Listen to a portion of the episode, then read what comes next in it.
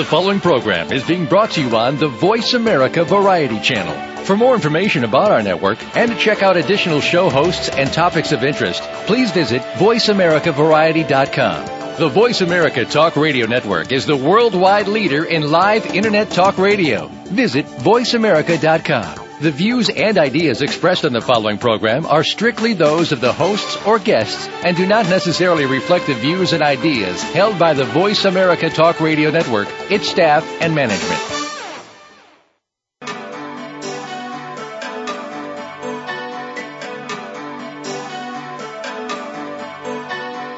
Welcome to Dr. Carol's Couch with your host, Dr. Carol Lieberman. All comments, views, and opinions are solely those of Dr. Lieberman, her guests, and callers. Now it's time to have a seat on Dr. Carol's couch. Here's your host, Dr. Carol Lieberman. And welcome to today's edition of Dr. Carol's Couch. I'm your psychiatrist host, Dr. Carol Lieberman. Um, today is a pre-Thanksgiving show, of course. We're going to be having Thanksgiving this week. Um, and what does Thanksgiving mean besides we're all supposed to be grateful for things, find things to be grateful for? Um, it also means that then the uh, Christmas and Hanukkah and New Year's holidays are not far behind. The end of the year isn't far behind. And um, so when I started thinking about, you know, this is a time when people oh, get a bit more stressed out, you know, on top of all the other stress we're dealing with. We now have to get presents and go to parties and all these things sound like they should be fun. But um, when we're already running almost on empty, it's kind of hard to uh, to incorporate some of these other things in our lives.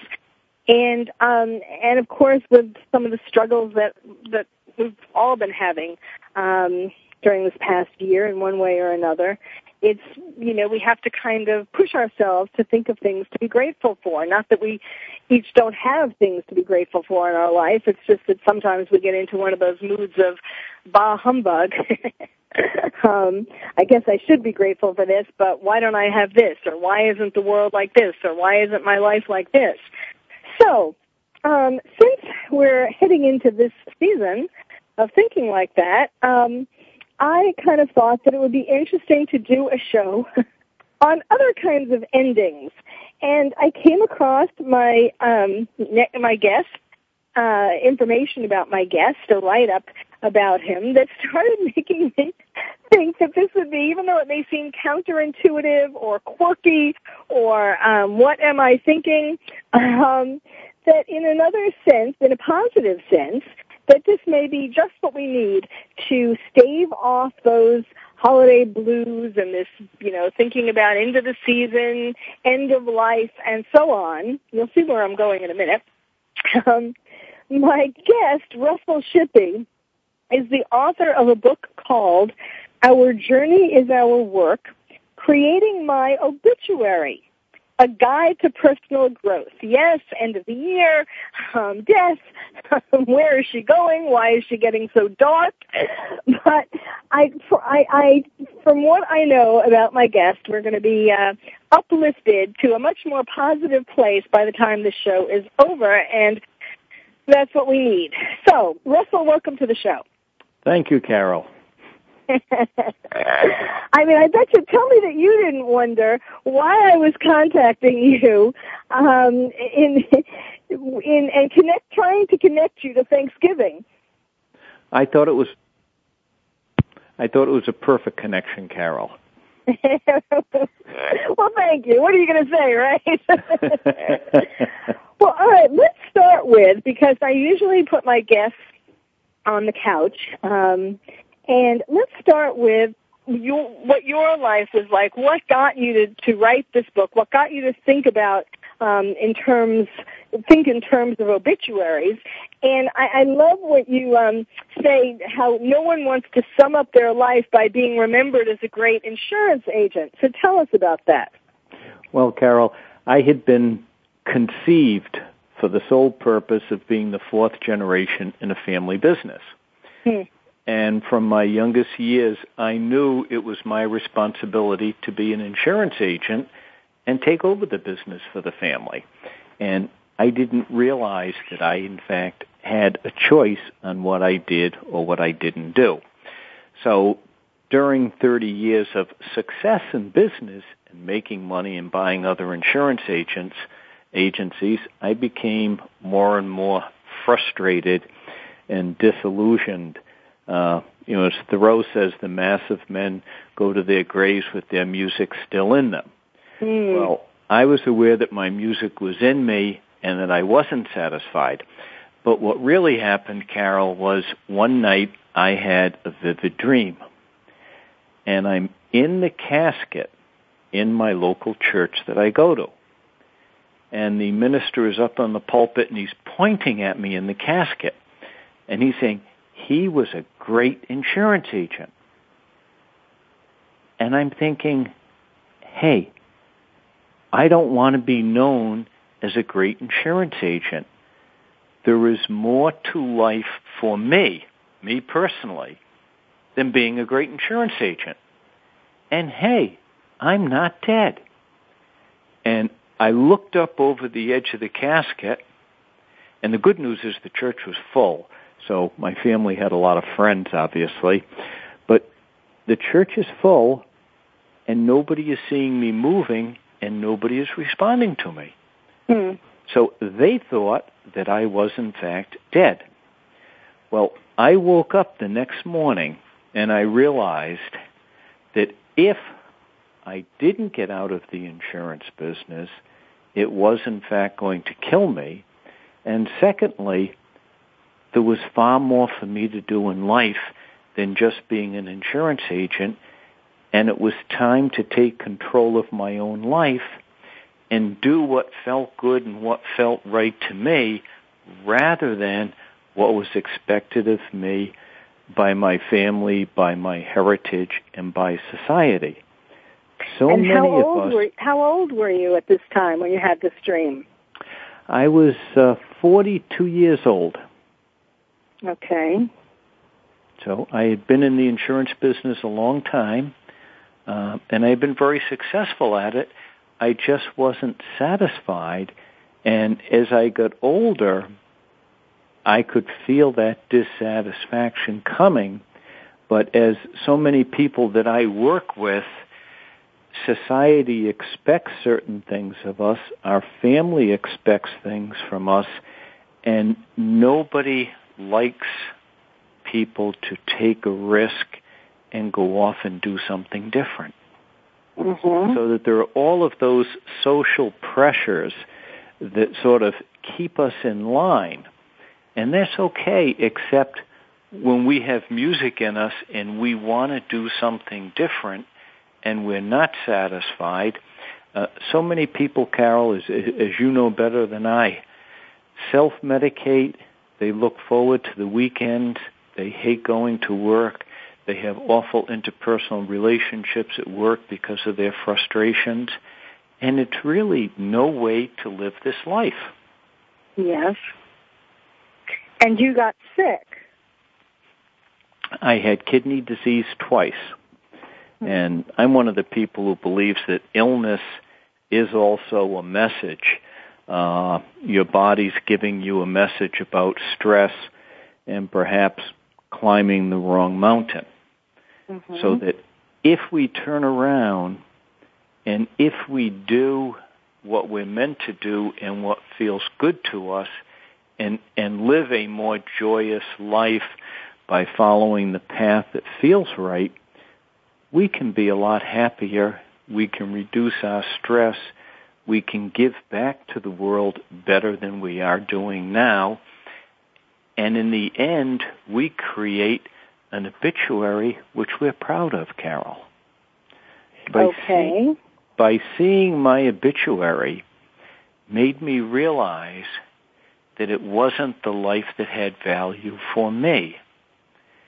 And as people are frustrated, when they realize that every day we're writing another slice of our obituary, and I like to have people write their obituary every year by Thanksgiving. Wait, wait. Before we get before we get into that, though, um, what I'd like to know is how did you um, go from having this epiphany to um, to making you know what did you do next after you woke up that morning?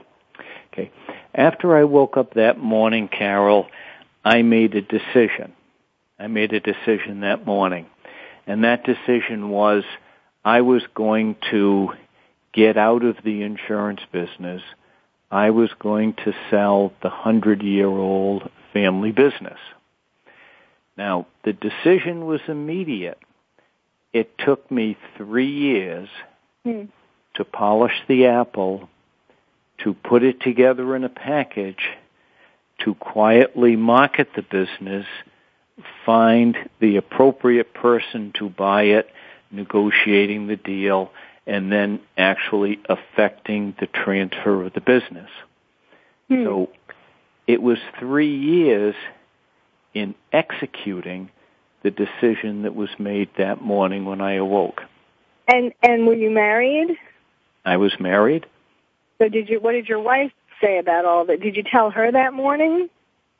I told my wife, we we told the kids later on, uh but I told my wife and I had my father who was third generation in the business. Mm. And I did not tell him that day, but as I started to work on it, I told him what I intended to do. Now, you can legally own a family business, but morally, the elder statement, mm. statesman still owns it. So yes. I did have to go to him, explain to him that I wanted to sell it, and he reluctantly uh, gave me his blessings to do it. Yeah, that must have been really hard because I guess he thought that you were gonna that your children were going to keep it going. Yeah, he expected to one personally die at his desk because mm. that was his goal in life and he certainly expected one of my children to follow me and carry the name on. Mhm. So that was difficult uh and I had relatives who were upset that how could he not continue running the, the family business? It was 100, exactly 100 years old, Carol, when I sold it. Wow, wow. But I realized that my life was far more valuable to me and my family than owning a family business for 110 years before it killed me. Yes, and you know, I guess the irony to this was that um you sold uh, I don't know what, what kind of life what kind of insurance you sold, but I imagine one of it was one of the kinds was life insurance. Correct. So it's sort of ironic, you know, that here it was killing you and um and and you were selling life insurance to other people. No, that's right, Carol. And and I truly enjoyed serving the people, and I still hope help on a on a coaching basis people who were in fact my clients. I'm just no longer working with the details of the insurance contracts and negotiating premiums for the people. Mhm. Okay, so um, so so now take us along with your trip. So it took you the three years, and you found someone um, who you who you entrusted with it, as well as making a good deal. and then what? Okay, then I had to consult with them for a three-year period, mm. Mm. Uh, doing the transition because it was a personal service business. Mm. Uh, but during that point in time, I st- started working more with other people on other than insurance things. And I started to do a little bit of speaking. And I was also doing a lot of uh, nonprofit fundraising uh, for several different hospitals in the uh, Providence Ronald McDonald House. So uh-huh. I followed one of my passions, which was helping the less fortunate, and my skill was an ability to go out and ask for money, asking for donations. Um, I guess I was sort of unique in that I love to go out and ask people to give us a million dollars. Very few people like to ask anybody for a million dollars. I realize that people are proud to be asked for a million hmm. dollars that you think that they can give it. Mm. So during that period of time, that adjustment time, I was out starting to work with and helping other people, and I was starting my first book, which is My Journey is Our Work. Uh huh. And it well, has evolved from there. And and you know, was your wife nervous? How are you going to support us? Were your children nervous? I mean, what's daddy? Daddy's going to write a book, and he's going to go speak, and he's going to ask other people for a million dollars. What's he going to? How is he going to support us? Well, actually, my wife was in fact very concerned. She was supportive, but she was concerned and she was very cautious. And when I sat down and we we took the children out to dinner and I told him what I was going to do. And my youngest daughter, who was a little bit of a character, called me up the next day and she said, Russell Robinson, she said, I'd like to have an appointment. And I said, yes, Catherine. She said, about shortchanging your favorite daughter's wedding. Well, during the dinner, she asked if we were going to be poor. And I said, no, of course we're not going to be poor. As a matter of fact, I've put X number of dollars away for when you get married. So the next day she called me up teasing to tell me that I hadn't put enough money away for her wedding, which is going to be 10 years later. And when she did have the wedding, Carol, she was right. The number I had given her was not enough money. Huh. But the, the children were nervous. My wife was nervous, but they also knew that it meant a lot to me, and they also knew that I had always provided for them. So you can, I guess part of the message, Carol, is you can in fact change by doing it properly, uh, and you can still in fact earn money and take care of your obligations. I'm not saying one should just turn around, wake up in the morning, and quit their job and, and head off without any means of support. But mm-hmm. they can mm-hmm. make the decision to change. And so, uh, was your wife working at the time? No, no, she has not worked out of the house uh, since the first child was born. Uh huh. And she still didn't, even after you sold the, the insurance business. Correct. Hmm. Is that because your children were still so young when you did this, or why did she not? If she was concerned, why did she then not go to work? Mm, she wasn't that concerned, Carol. okay.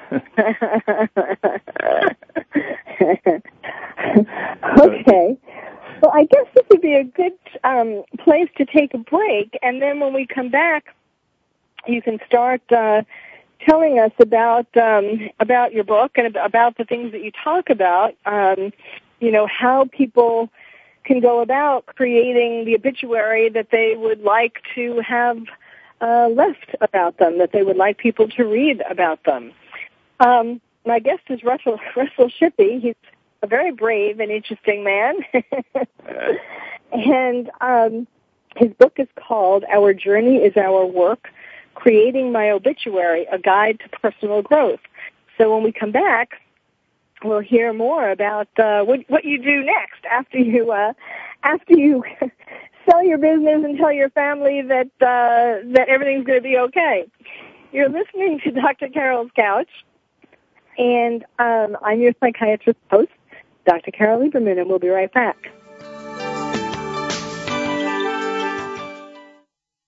Ask the experts. Call toll free right now 1 866 472 5787 and ask our All Star team to answer your question. That's 1 866 472 5787. Thank you for calling. VoiceAmerica.com.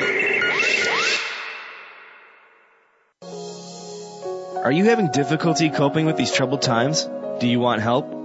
Then contact Dr. Carol Lieberman today at www.drcarol.com. Dr. Carol is a certified psychiatrist who not only has won an Emmy, but is a regular on top television shows like Oprah Winfrey and Larry King.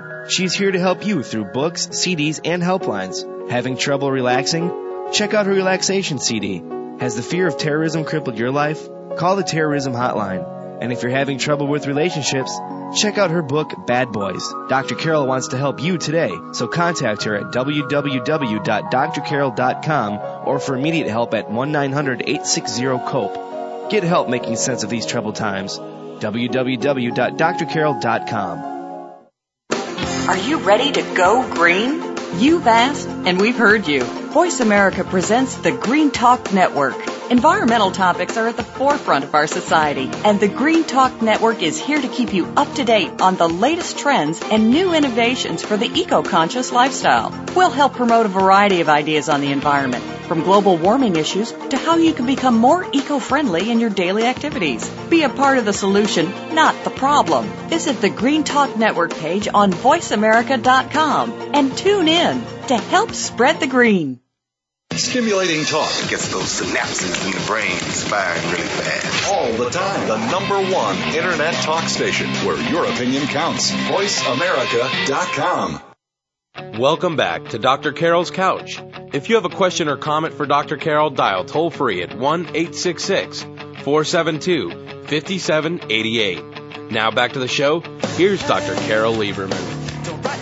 And welcome back to Dr. Carol's Couch. I'm your psychiatrist host, Dr. Carol Lieberman, with my pre-Thanksgiving show. Um, since we're all consciously or unconsciously thinking about endings, dreading the ending of the year, asking ourselves, you know, November is almost over. What happened to November? What happened to 2011?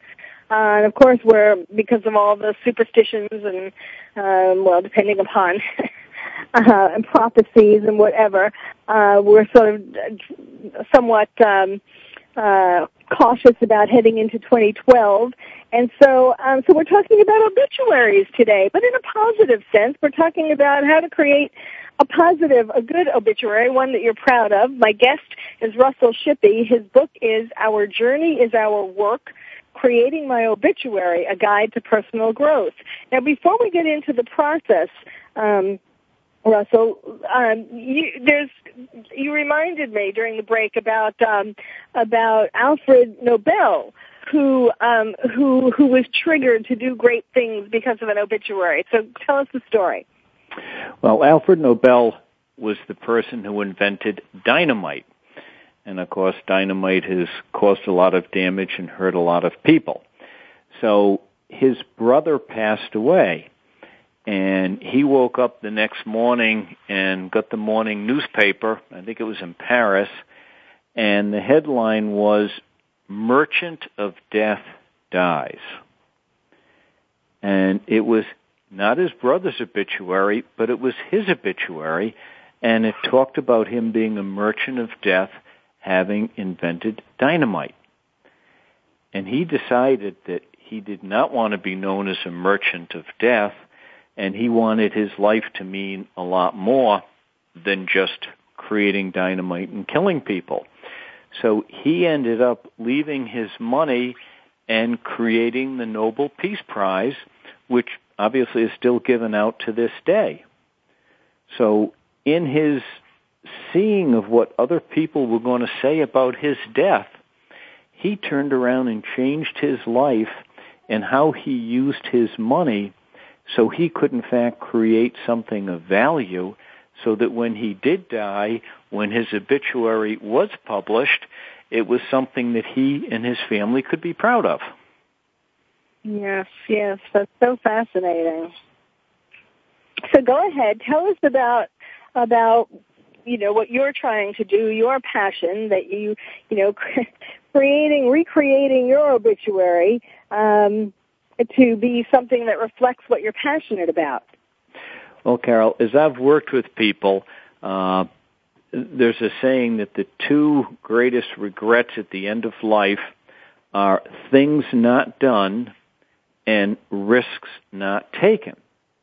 And so often as I talk with people and work with them, uh, many of them being small business owners also, uh, when they have that yearning, that desire to do something different, the the feeling that their life is not fulfilled, too often there is such a fear built up in them that they are not willing to make a change. They're not willing to to risk it, what their family would say, what society would say.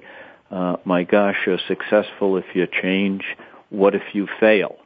What will other people say? Well, I have found to help people get over that hump, we have them write their actual obituary as it exists today.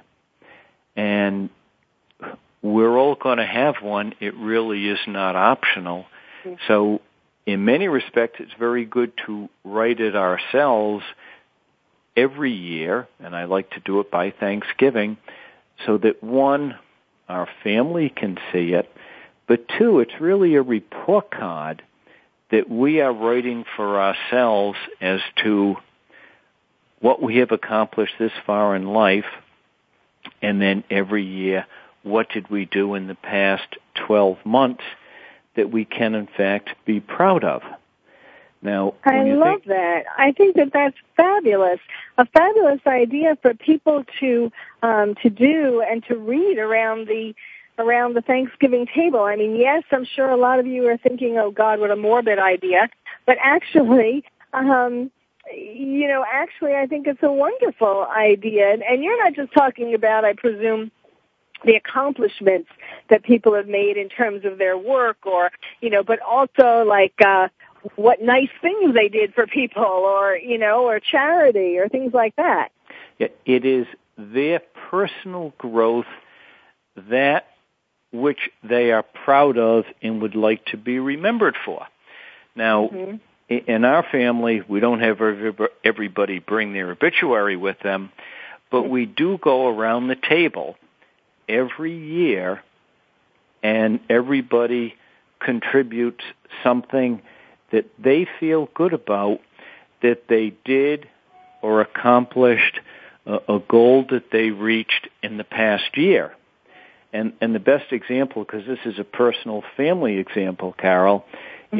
is when my daughter got married and her husband came to his first Thanksgiving, he saw us go around the table and the next year when we went around the table, he said, you know, last year I was, I was very nervous and concerned.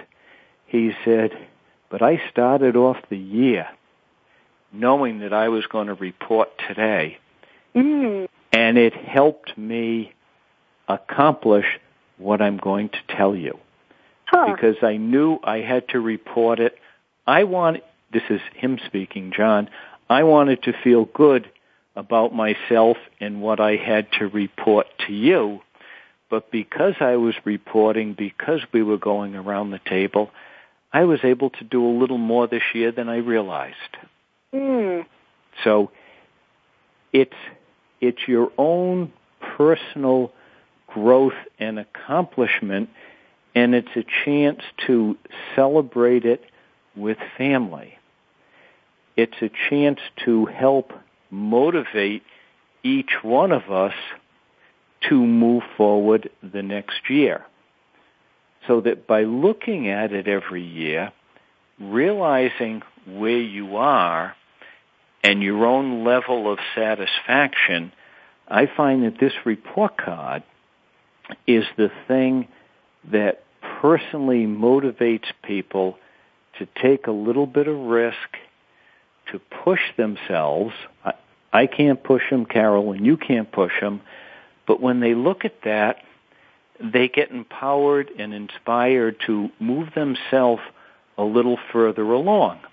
And all you need is one year and another sitting down at the Thanksgiving table and being able to say, I did X that empowers them to move forward to the next year And every mm-hmm. year we have a chance to improve our obituary. So if we don't like what we've done so far, if we think we could have done more, we have an opportunity to look at it and to change it. Mm-hmm. If we don't like what we see, and we're the ones writing it, if we don't like what we see, the great news is today we are still alive And today we can in fact make the decision to change it. We can then work to create and follow the plan over the next 12 months to in fact affect those changes in our lives. Uh-huh. Um, I think that's a great idea, and it, of course, it ties into gratitude because there's the other side of it, which is whatever I've accomplished or feel good about. Um, you know, I'm grateful, if you want to say to God or to the universe or to my family, to the, my coworkers, you know, grateful to the people who helped me along the way to achieve this. Carol, when you sit down and truly focus on it, I find people are amazed at how much they have to be grateful for. Uh, some of the good luck that came their way, people that came into their lives at the right time to help them, the personal satisfaction they received from having the opportunity to help someone else. And you set your objectives, and so often life comes to meet you in those objectives and gives you a chance to accomplish them and gives you a chance to shine. Mm-hmm. So that, you know, they say live your life so that you don't have to hire pallbearers. Wait. Wait. oh, so you mean that there are there are so many people who want to be pallbearers, you don't have to pay them to do pay people to do that. Is that exactly? You, you, have friends, people that you've helped, that people that you've worked with. Um, you've created some great relationships. People that feel grateful for you having been part of their lives. Mhm. And as as people, particularly around Thanksgiving, because of all of those stresses that uh, everybody lives with during the holidays, it really is wonderful to sit back and take a breath with a piece of paper and and start to make some notes because it helps to ground people um, and it helps them to get through the the pressures and uh, sometimes the craziness of the holidays that we're going into. Yes.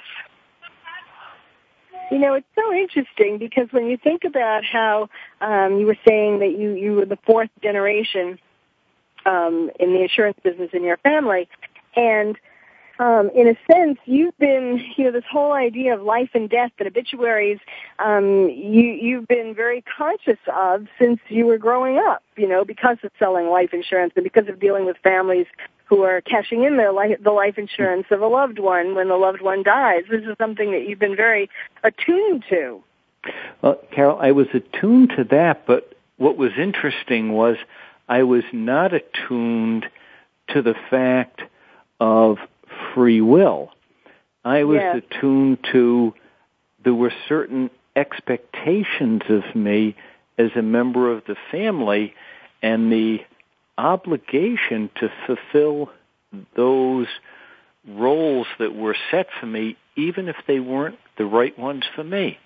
Yes, yes. And I think if we look, a lot of parents and spouses pigeonhole their children or their spouses, um, sometimes in ways that are really not healthy and good for the person themselves, and they're not strong enough uh, to turn around and say, "Hey, this really isn't a fulfilling life for me. I need to do something else to feel good about what I'm doing." And, and I'm not Yes. saying everybody should change their job, Carol. What I'm saying is that they should be satisfied and get satisfaction from what they're doing and feel good about it. And if they don't, then they need to look at what changes can they make that would be positive for them. Now, it may be a change of occupation. It may be helping people on weekends. It may be getting a degree in something. Uh, it doesn't have to result in the change of an occupation. yes. Mine just, in, in many respects, my occupation didn't change that much, Carol, because in the insurance business, I was out working with and helping people, and I was helping them personally as much as I was with the insurance. Hmm. So when I changed, I was still out working with and helping people. I just dropped the drudgery of insurance contracts uh, and selling the insurance end of it. I was still working with and helping people, just in what I felt was a more meaningful way for me personally.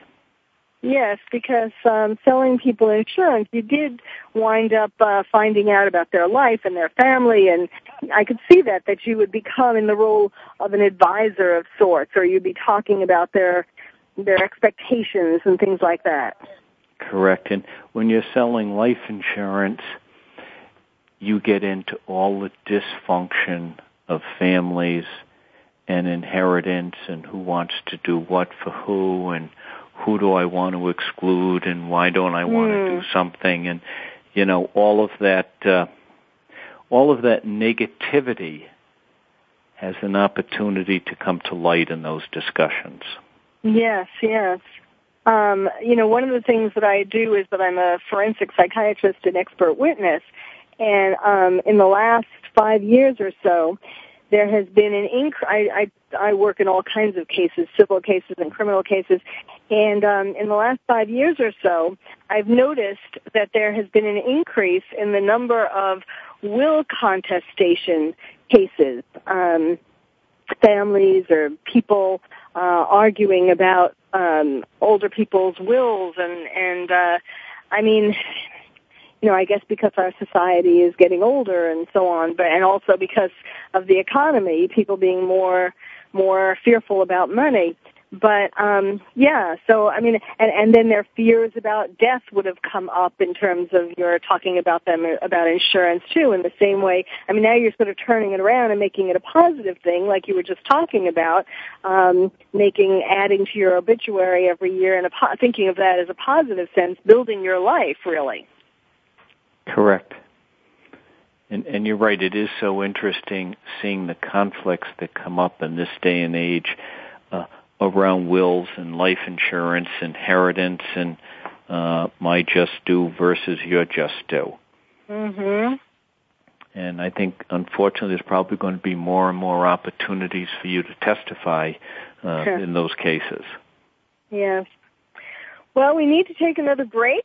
Um, my guest is Russell Shippee. His book is Our Journey is Our Work, Creating My Obituary, A Guide to Personal Growth. It's all very interesting. You're listening to Dr. Carol's Couch. Stay tuned. I'm your psychiatrist, Dr. Carol Lieberman. Talk, talk, talk. That's all we do is talk. If you'd like to talk, call us toll free right now at 1 866 472 5787. 1 866 472 5787. That's it. That's it. VoiceAmerica.com. Are you having difficulty coping with these troubled times? Do you want help? Then contact Dr. Carol Lieberman today at www.drcarol.com. Dr. Carol is a certified psychiatrist who not only has won an Emmy, but is a regular on top television shows like Oprah Winfrey and Larry King. She's here to help you through books, CDs, and helplines. Having trouble relaxing? Check out her relaxation CD. Has the fear of terrorism crippled your life?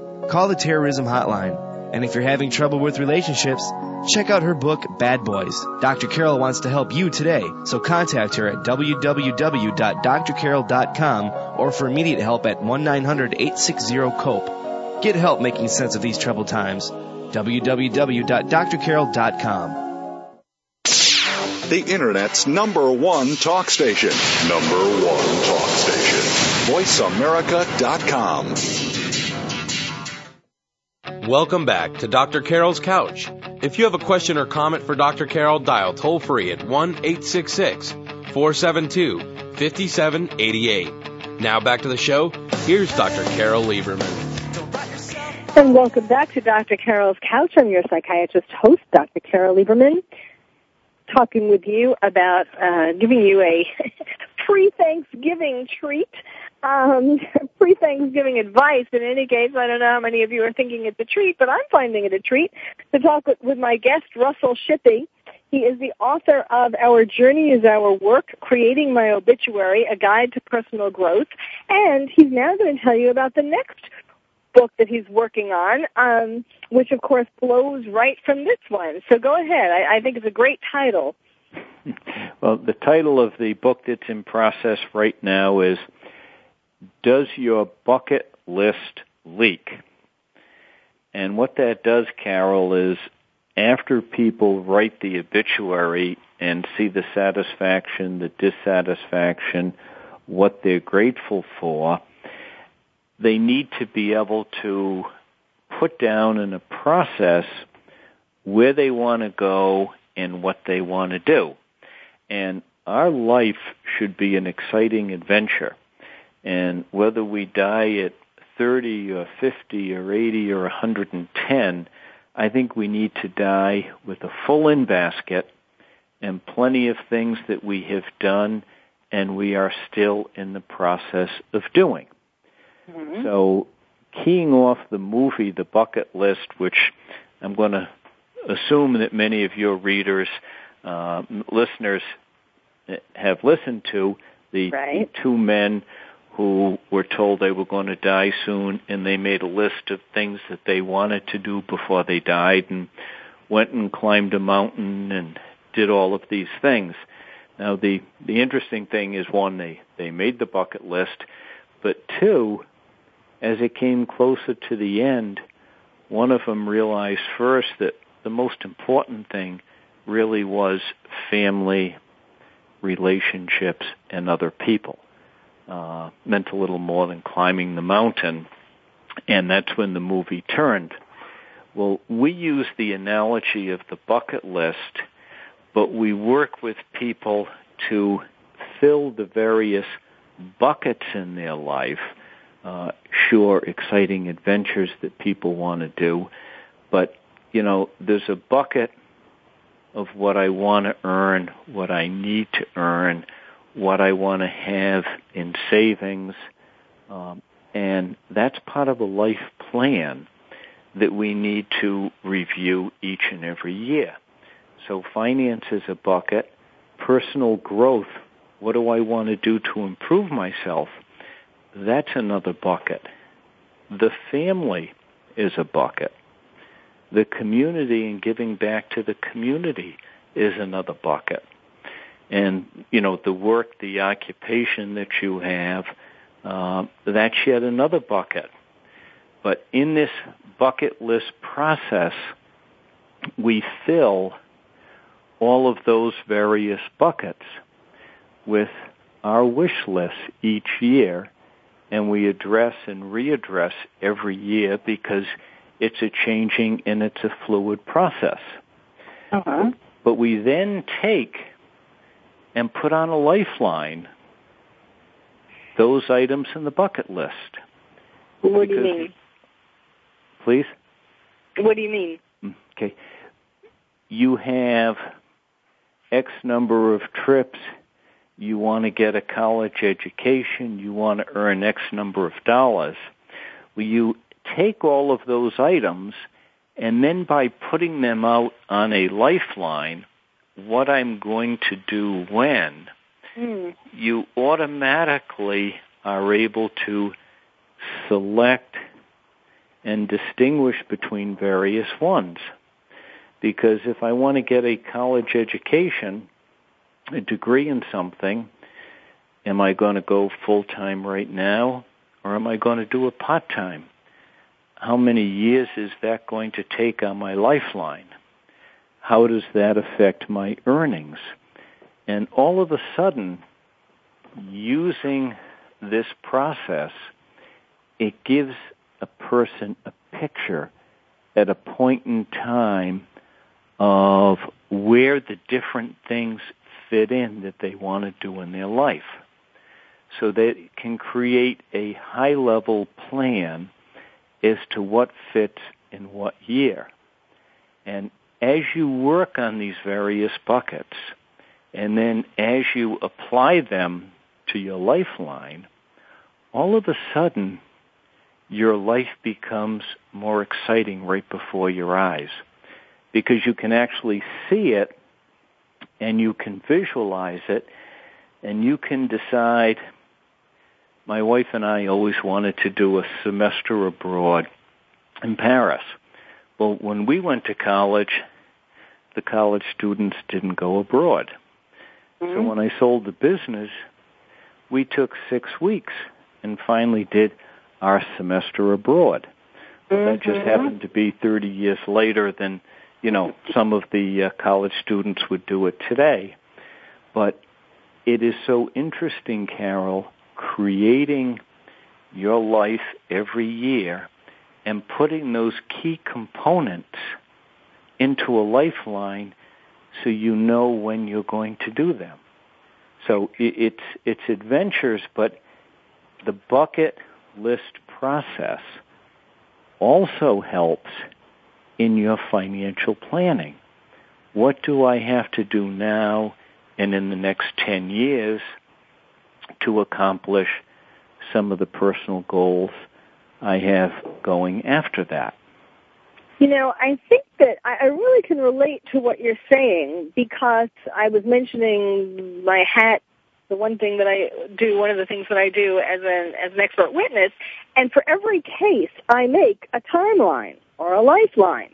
Mm-hmm. This, of course, this is not going forward. This is going back to understand the person's life better and understand the case better and so on. But you know, um, so I'm very familiar with with the concept of doing a, a lifeline or a timeline. But it's it's so interesting because I think um, that makes so much sense. Because what what people tend to do is to have all these wishes, fantasies, trips that they want to take, or other things they want to accomplish, or you know, money a certain amount of money they want to make, or whatever, and they they think I'll do that someday and when you start putting it on a timeline, um, you realize that you know you have to get going on some of these wishes um that you, you know some degree that you want to earn whatever it is um you better get going on it um at a certain pace or else you're never going to get all these things done that you want to put into your life altogether. Carol you, it, it, you're so right. It boils down to having a plan and taking action. Uh, and it is a timeline. I call it a lifeline. But by once a year looking at that lifeline, what did I do this year that I set out to do? What am I going to put on my lifeline for next year? Because you do it at the 30,000 foot level, and then when you're looking at the next 12 months and the 12 months after that, you refine it a little more so you can, it actually becomes your goals and objectives for the upcoming year. Because in the Christmas holiday, when people get together for a big meal, I like to go around the table again, Carol, and say, what are your top two goals for the upcoming year? Mm-hmm because people will remember the goals and then they report on them at Thanksgiving time. And by reporting uh-huh. on them, they want they want to make sure that they accomplish them because they've made it public. Here's what I want to do. But it's announcing it to family, but it's also announcing it to yourself because you took the time to go through the process and then you had some clarity on what you wanted, and then you're more apt to succeed. There was a Harvard Business School study about people with goals, and I think it said that at retirement age, the 3% of the people that had written goals were 10 times more successful, had 10 times more money than the people who did not write their goals. Mm. Yes, that makes sense, right? It does. Yes, because that's by writing them down, and of course, there's even the recommendation that you put it on cards. You know, put it on your mirror where you that you have to look in every morning when you brush your teeth. Um, the more you can see your goals, you know, the more you put them in places that are where you're going to see them to remind yourself of them, the more effective that is. Correct, and it it is such an overwhelming task to look at your obituary and then to fill those buckets and do a, a lifeline or a timeline. Uh, people just think it's overwhelming and don't do anything. But Yeah. if you can take a form and go step by step through it, the form actually guides you uh, to your answers, and all of a sudden, it becomes very crystal clear, um, and there's sort of an empowerment people have when they're writing their own plan, and it makes sense to them. It feels good Yes. to them. Yes, absolutely. Well, I'd like to thank you, um, Russell, Russell Shippee, um, for being on the show today. You know, I just had a feeling this was going to, this was right for pre-Thanksgiving. I didn't quite know exactly how it was going to come together, but it did. And these are very wise pieces of advice that you've been giving us. And um, let me tell everyone now, where can people get the book? Our journey is our work, creating my obituary, a guide to personal growth. They could get it at Amazon or Barnes and Noble, or they could go to my website, www.bethebestyoucanbe.net, bethebestyoucanbe.net, or just Google Russell Shippee.